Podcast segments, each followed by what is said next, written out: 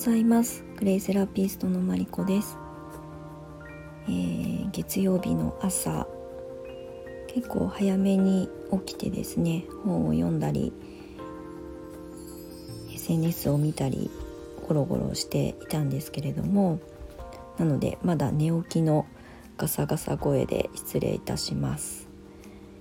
昨日の夜気づいたら寝落ちしていたので何時に眠ったのかわからないんですがでも相当早めの時間に寝たと思います。友達との LINE のやり取りに返信してなかったのでまあ多分その時間が寝落ちした時間なんだと思うんですけれどもなので久しぶりに8時間ぐらいは寝たのかもしれないんですがとにかくあの朝まで一度も目が覚めることなく眠れたのは意外と珍しいなと思います。意外とねあの私眠りが浅くてなんかこう夜中に起きてしまったりとかっていうことが結構多いんですけどまあ昨日はクレイバスに朝から入ってクレイパックやったりとかして結構、まあ、クレイにどっぷり使ってたのですごい眠かったんだと思います。まあ、その前の日あのお腹が痛くて張って痛くて眠れなかったっていうのが一番大きな理由だと思うんですけれども、まあ、ゆっくり眠れたなと思います。はい、昨日の夜配信したスタンド FM で、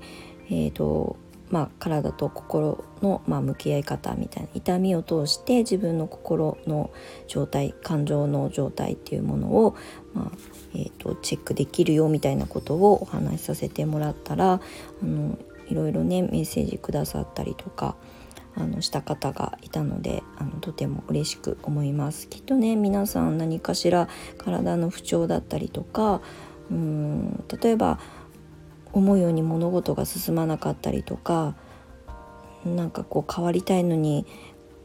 行動してるのに何も変われなかったりとかっていうことが現実に起きてる方ってまあ少なくないんじゃないかなと思います。なんかそういう時って何がまあ足ど足かせになってるかっていうことをに向き合った方があの解決策としては早いんですね。なのでうん、私はクレイセラピーという対症療法になり得るものを、まあ、教える仕事を普段しているんですけれどもだからこそ対症療法の、まあ、その先にあるものって結局、うん、そういうふうにならないようにするためにはっていうことを、まあ、考え方として持たないといけないよねっていうところが私のベースにあります。なのであの私のクレイセラピーにおいての考え方はどちらかというと予防なんですね。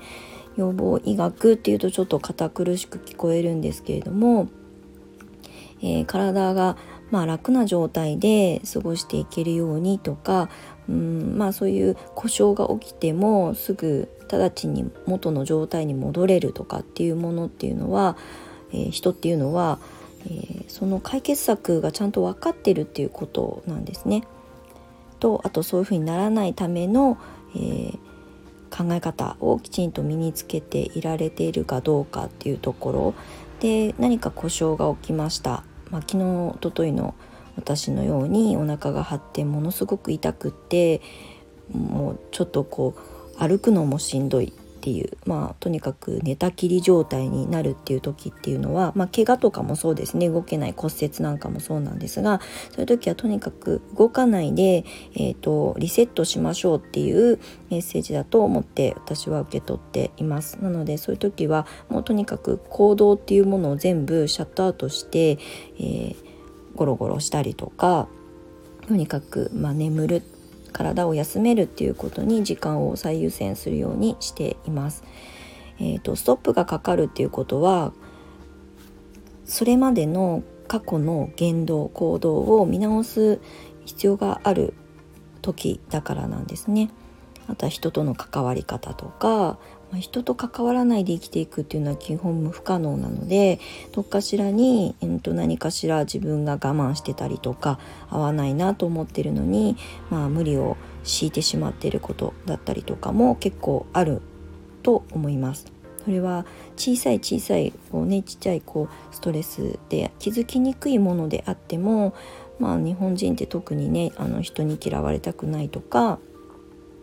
えー、誰かと、まあ、合わせる、まあ、簡単に言うと同調圧力みたいなものがあのすごく強い人種いい意味でもあの強い人種だったりもするので気づかないストレスは実はたくさん抱えてたりとかするんだと思うんですよね。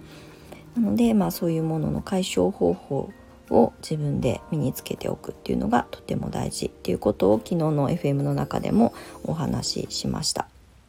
のでよかったらあの聞いてみていただけたら嬉しいです。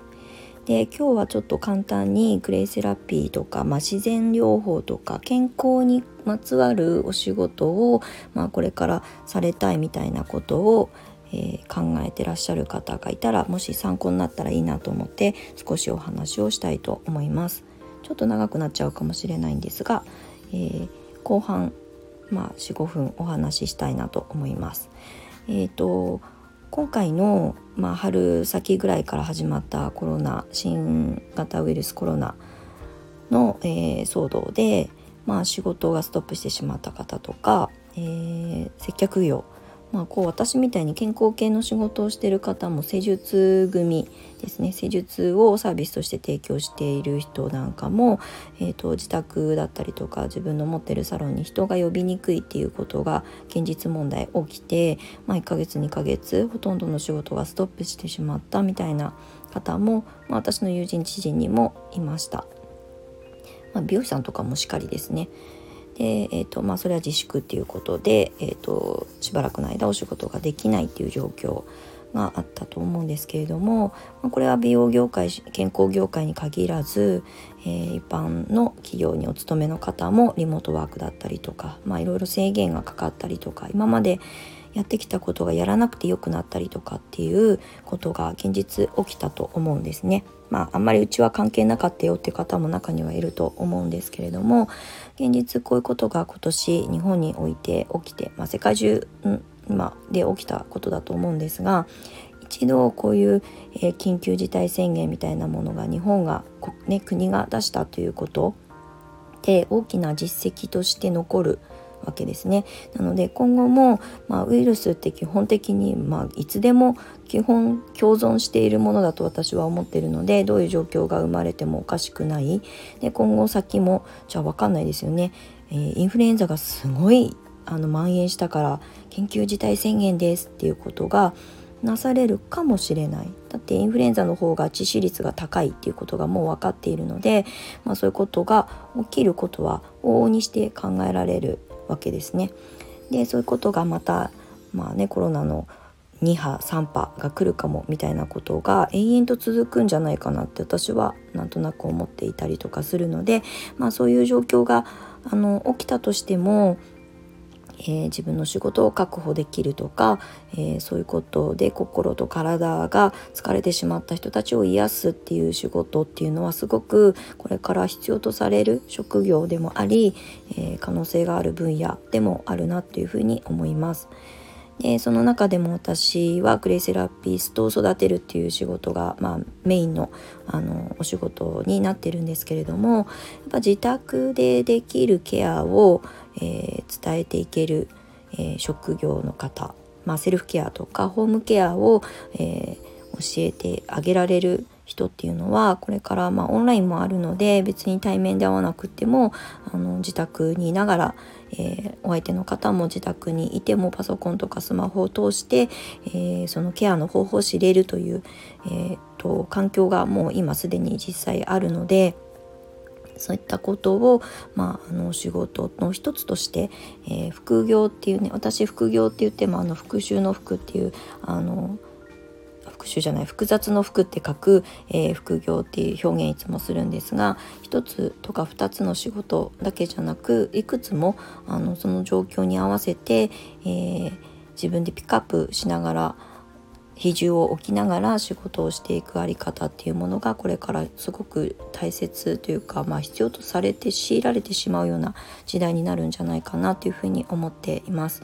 でその中で私が携わっているクレイセラピーとか、まあ、私は知識だけしか持ってませんがアロマセラピーとか、ま、要するに自然療法っていうふうに言われる、まあ、分野ですね。これは、まあ、どこかのサロンに行かなくても自宅で注意事項だけ守ればあの簡単にできるセルフケアの代表だと思うのでそういったことを、まあ、伝える仕事を普段しているからこそ余計思うんですけれどもやっぱりこう自分の体と心のケアをするのはやっぱり自分でしかないと思うのでそういうケアをあのできるように皆さんがなった方がいいなって思っているのでそれをナビゲートしたりとかまああのこがましいんですがアドバイスさせてもらえる今のあの仕事の仕方とかえーと、私のまあライフワークにはなってるんですけれどもこういったものを選択してきてよかったなっていうふうに思います。なので今何かに悩み迷いを感じて何か新しいことにチャレンジしたいなとか何か新しいことを探さなきゃっていうふうに思ってる方がいらっしゃればあの参考になればいいなと思います。セルフケアを伝えられる人、まあ、仕事を持っておくとここから先の、あの生き方としてすごくあの重宝すると思います。はい、あのこれはあくまでも私が世の中を俯瞰してみた結果なので、えーと、正しい答えではないと思いますが、えー、まあなんとなく結局最後残るのは健康だよねっていうところに、まあ、私自身がたどり着いたのが、まあ、78年前だったのでまあそりゃそうだよねっていう健康がなかったらね元気に仕事もできないし、えー、人と関わることもあのできなくなってしまうのでやっぱり健康はそれは肉体の細胞の健康だけじゃなく、えーと、心の健康、まあ、メンタルの健康ですねっていうところも全部包括的にホリスティックに、えー、ケアしていくことが課題だと思います。なので私はすごく今やっている仕事が、えー、誇りに思えるし、まあ、すごく尊い仕事をしてるんじゃないかなっていうふうに思います。まあ、もしね何か、えー、新しい何かこう副業的なものを探してらっしゃる方は是非そういうキーワードであの選んでいっていただくといいんじゃないかなと思います。ちょっと長くなりましたが、あのまあ、私の体調不良から、えーと紐解いて改めて自然療法とか、まあ、自分で自分の体を守れる予防だったりとか対処療法だったりっていうことを、まあ、身につけておいてよかったなっていうふうに思えたことを今日はお話しさせていただきました。今日はねちょっとお腹の調子ももっとまあ、まあ、ちょっとまだ張りはあるんですけどまあなんとなくあの起きていてもそんなに痛みを感じにくくなってきているので、まあ、今日は生徒さんの教材を発送したりとかっていうやらなきゃいけないことがあるので、あのゆっくりと元のペースに戻していこうかなと思います。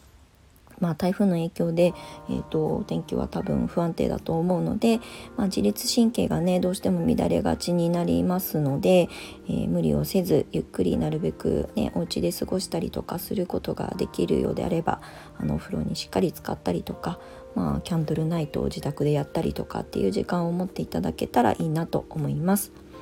ちょっと朝方なのであの口が回っていませんがあの最後までもし聞いてくださった方がいればお付き合いいただきましてありがとうございます。えーと、今日一日月曜日なので週明けでお仕事が始まる方も、まあ、そ私みたいにそうじゃない方もあのいい一日になりますように、はい、素敵な一日をお過ごしください。ありがとうございました。ではまた。